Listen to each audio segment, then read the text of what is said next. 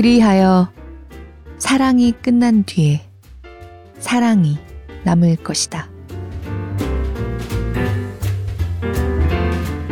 골라듣는 뉴스룸에서 함께 책 읽는 시간 북적북적입니다. 안녕하세요. 저는 권애리 기자입니다. 가장 잔인한 달이라는 4월입니다. T.S. 엘리엇의 시 황무지를 읽어보지 않은 사람도 이 구절만은 익숙하죠. 4월은 가장 잔인한 달.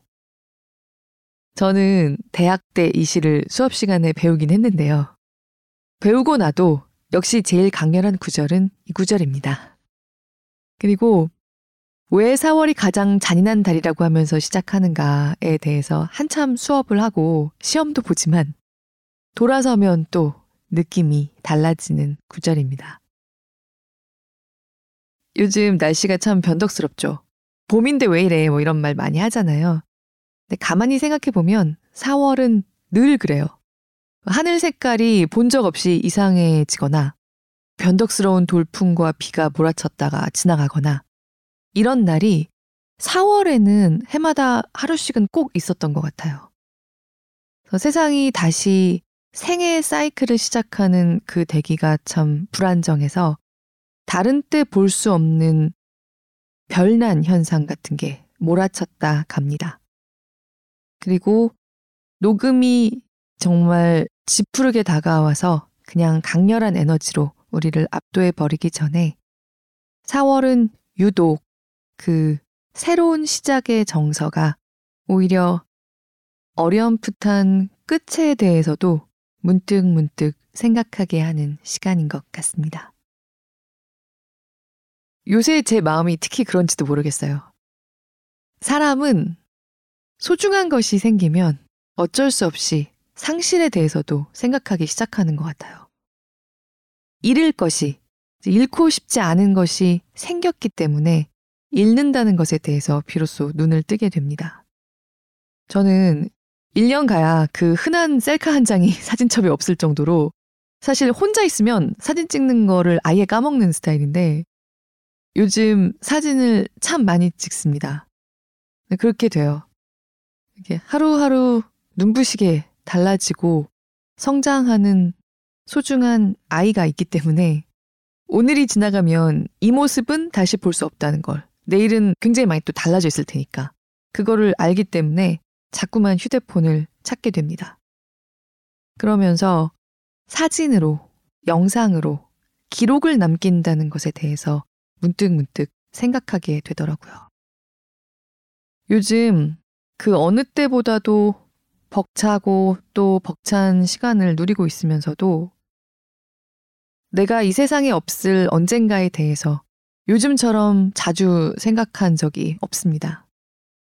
그러니까 나 하나 그냥 최선을 다해 살다 가면 그만 이런 가벼운 기분으로 살 수가 없거든요. 부모가 되고 나니까 부모의 이 엄중한 시효 그야말로 끝이 없구나. 이런 생각을 하게 되고요. 소중하게 시작하고 있기 때문에 끝을 그 어느 때보다도 강렬하게 생각하지 않을 수가 없는 것 같습니다. 그래서 오늘의 책 제목이 너무나도 마음에 와닿았어요. 사실 책 제목을 보는 순간 이거는 읽어야겠다. 읽지 않을 수가 없겠구나라고 짐작했습니다. 어느 미래에 당신이 없을 것이라고. 공연예술이론가 목정원님의 두 번째 사진 산문집입니다. 목정원님은 이 책을 없을 당신에게 바칩니다. 언젠가 없을 당신에게. 지금 있기 때문에 언젠가는 없을 당신에게. 당신과 함께 찍고 있는 이 풍경, 당신과 함께 포착하고 있는 이 풍경은 포착하고 있기 때문에 또한 사라지고 있는 거죠. 포착하고 있다는 행위 자체에 이미 과거가 깃들어 있습니다. 목정원 작가님도 이 책 안에서 비슷한 이야기를 하고 있는데 사진이란 게 더 더 더욱 그럴싸하게 찍어낼수록 사진 속에 담긴 그 풍경, 그 시간은 지나갔다는 게 더더욱 뚜렷해지죠. 글보다 사진이 훨씬 더 많은 책이라 사실 낭독 팟캐스트 북적북적에서 이 책을 읽는 건 좀 불친절한 행동이 아닐까 고민하기도 했습니다.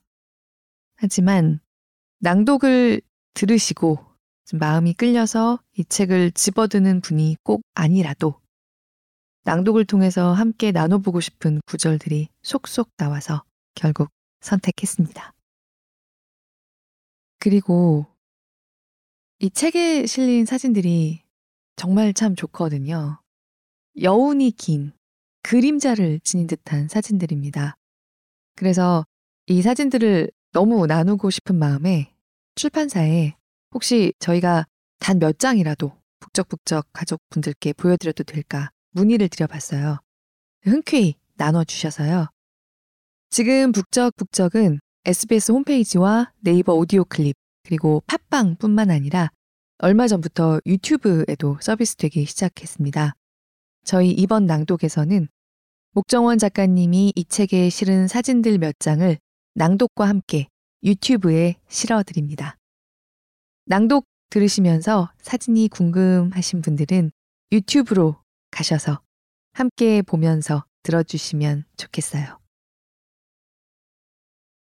이 책의 사진들은 프랑스 곳곳을 비롯한 유럽과 한국의 여러 지역들을 오갑니다. 파리의 오페라 극장과 아마도 모네가 그림을 그리던 바로 그 자리에 목정원 님도 서 있었던 게 아닐까 싶을 정도로 모네의 풍경화를 통해서 익숙한 지베르니의 풍경부터 이제 시베리아의 벌판과 얼어붙은 바이칼 호수 그리고 한국의 광양이나 강릉에 이르기까지 우리가 제가 가본 곳도 있고 영 낯선 곳도 있습니다. 아름다운 사진들이지만 사실 목정원님의 사진들입니다. 작가의 시간들이 담긴 사진들이라 제가 눈으로는 익숙한 곳조차도 낯설게 다가오더라고요. 그저 풍경일 뿐인데도 이것은 이 사진을 찍은 사람의 시간과 공간이었다는 느낌이 강렬합니다. 하지만 그래서 더더욱 나의 사진들을 이 책장 너머에 나에게만 보이는 나의 시간들을 생각하게 해줍니다. 꼭 이렇게 아름답거나 세상에 프로로서 내놓을 만한 사진들이 아니더라도 내 삶의 사진으로 남은 장면들이 이 사람에게, 이 작가에게 그렇듯 나와 내 사랑하는 사람들에게 얼마나 소중한 것인가 문득 되새기게 합니다. 목정원 작가님은 회전목마가 들어있는 풍경을 찍어도요. 회전목마가 한창 돌고 있을 때가 아니라 아이들이 모두 떠나고 휘장이 내려져 있을 때를 담아요. 그런데 어떻게 된 건지 어째서 휘장이 내려진 회전 목마가 작가의 마음을 더 사로잡았는지도 알 것만 같은데 실은 들어본 적도 없는 저 회전 목마가 아이들을 태우고 신나게 돌았을 때 흘러나왔을 그 멜로디가 제 귓전을 맴도는 것 같은 기분이 됩니다. 지금이 소중하니까 끝을 생각하기 시작하게 되고, 끝을 생각하기 시작하니까 더더욱 지금의 소중함이 전에 알지 못했던 날카로움으로 다가오는 게 아닐까 생각했습니다. 글이 양으로는 많이 실려 있지 않고요. 또 저희는 발췌 낭독을 하는 거기 때문에 오늘 낭독 분량은 많지 않습니다. 하지만 제게 그랬듯이 들으시는 많은 분들의 마음에 깊이 다가와 깃드는 구절들일 것이라고 믿습니다. 아, 그리고 시간은 많은데 여유가 없어서 격조했다고 말씀해 주신 네이버 오디오 클립의 깐돌이님. 제가 감히 헤아릴 수는 없지만 시간은 있는데 여유가 없는 상태가 어떤 건지는 저도 좀 아는 것 같아요. 시간은 있는데 여유가 없는 와중에 댓글을 남기는 건 좀 불가능한 일이 아닐까 생각하는데 그럼에도 불구하고 소식을 전해 주셔서 댓글로 소통해 주셔서 정말 고맙습니다. 깐도리님을 비롯해 들어주시는 모든 분들 늘 감사하고 있습니다. 이 4월과 이 4월 너머에 다가오는 시간들에도 북적북적 항상 함께 했으면 합니다. 고맙습니다. 아침달 출판사의 낭독 허가를 받아서 읽습니다.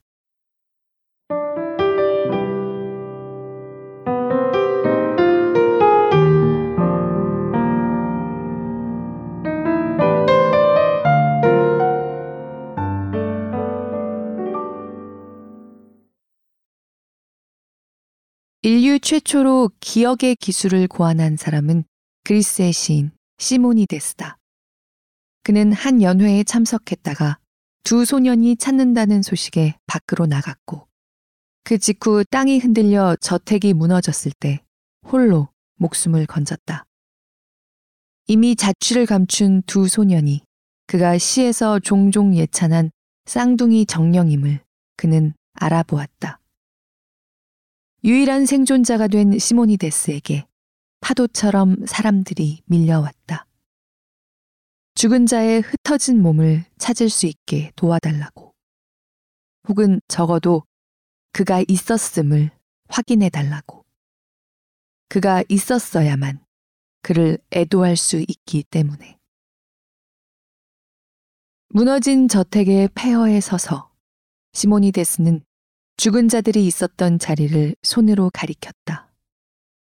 저기, 저 자리에 연회의 주최자가 앉아 있었고, 그 옆에는 그의 사랑하는 이가, 저기 맞은편 술잔이 깨어진 자리에는 호탕한 웃음을 웃던 이가, 뭉개진 빵 앞에 조용했던 이가, 포크가 나뒹구는 곳에 대화를 이끌던 이가, 꽃잎 떨어진 자리에 고개 끄덕이던 이가 저기 저기 있었던 이가 있었노라고.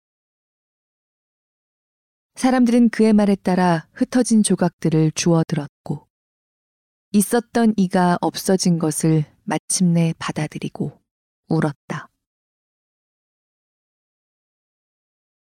그날 시모니 데스는 공간에 기대 기억을 길어냈다. 우리가 생의 많은 순간을 장면으로 기억하듯이 삶에는 장면이 되는 순간과 채 장면이 되지 못하는 순간들이 있어. 허다한 얼굴이야 희미해져도 장면 속 당신이 어디에 앉아 있었는지, 그때 당신의 왼쪽 뺨으로 겨울 한낮의 햇살이 쏟아지던 것을 나는 잊을 수가 없는 것처럼. 그러므로 언제고 보다 많은 것을 기억하기 원했던 가련한 인류는 가능한 한 많은 순간을 장면으로 만들어야 했고, 존재의 판별을 도울 만한 공간적 지표들을 망막에 새겨야 했다. 그것이 시인의 기억술이다. 그리고 이때 기억은 애도를 위한 것이다. 장례의 영정 사진이 필요한 까닭이다. 다른 누구도 아닌 그 사람이 죽었기 때문이다. 그 사실을 우리는 사진 속 얼굴을 마주할 때 실감한다. 당신이 없어졌다는 것을. 사진에 대고 절한 뒤 몇 개의 음식을 앞에 두고 우리는 길어낸다. 저마다의 삶 속에서 당신이 있었던 먼 장면들을, 당신이 있었던 날들이 얼마나 아름다웠는지를, 폐허가 된 연회장에 흩어진 잔해를 밟고, 그것이나마 남기려 최초의 정물화를 그렸을 먼 옛날의 화가처럼, 첫 번째 사진가처럼.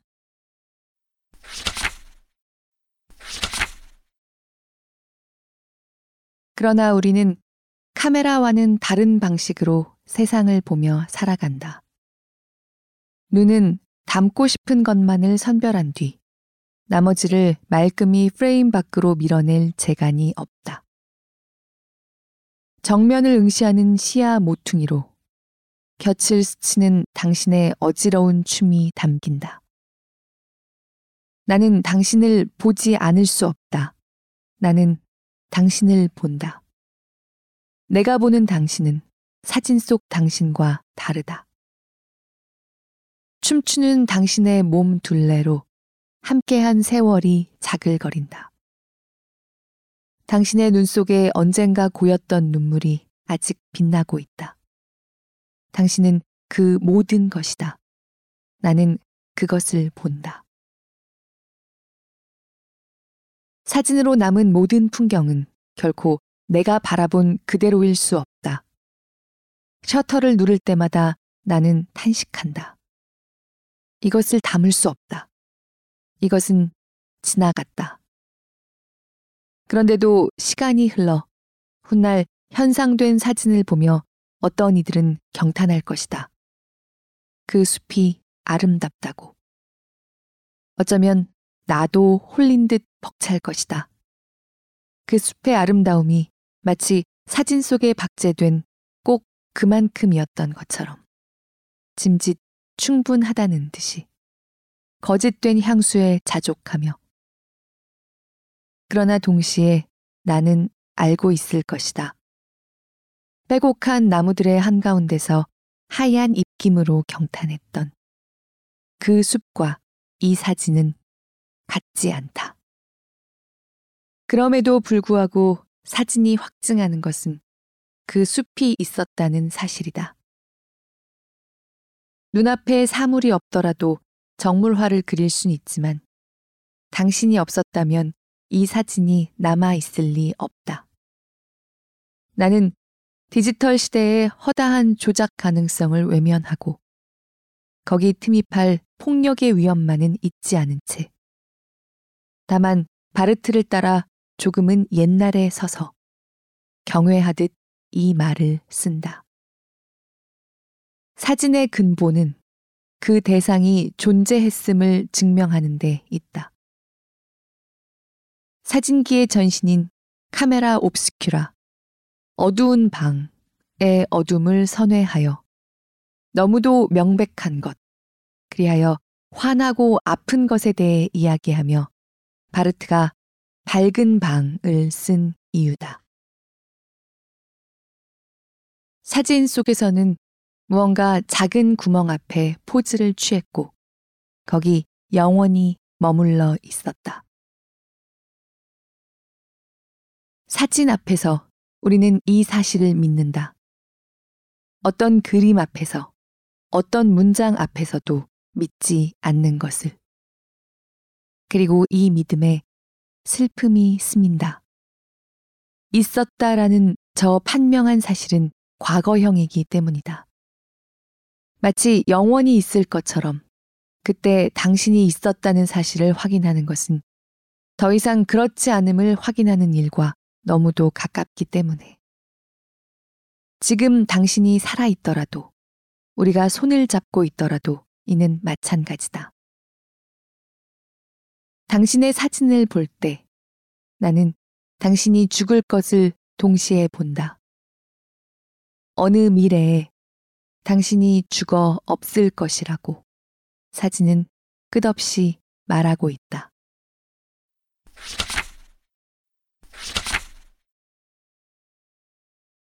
누렇게 발에 희미해져 가는 이 사진이 언젠가 나로 인해서는 아닐지라도 그러기엔 내가 지나치게 미신을 믿는다. 나의 죽음과 더불어 쓰레기통에 버려질 때 함께 없어지는 것은 무엇일까? 그것은 생명. 생명은 살아 렌즈 앞에 포즈를 취했었다. 생명일 뿐 아니라 때로는 뭐랄까, 사랑이다. 바르트는 언젠가 사진과 함께 기어이 소멸할 사랑을 이야기했다. 그리고 나는 이 문장으로부터 도리어 사랑의 잔존을 읽어낸다. 그때까지 사랑이 있을 것이다. 종이로 인화된 사진의 소멸이야 그다지 안타까울 것 없는 시대. 혹여 저장된 파일이 지워지더라도 사진은 사라진다 할 수 있을까? 어쩌면 사진은 애초부터 물성을 갖지 않는 것 같다. 그리하여 역설적으로 사라지지도 않을 것 같다. 촬영된 이미지를 일별하는 것만으로 내게 그 사진은 영영 존재한다. 한때 사랑이 있었던 것을 증명하며 그리하여 사랑이 끝난 뒤에 사랑이 남을 것이다.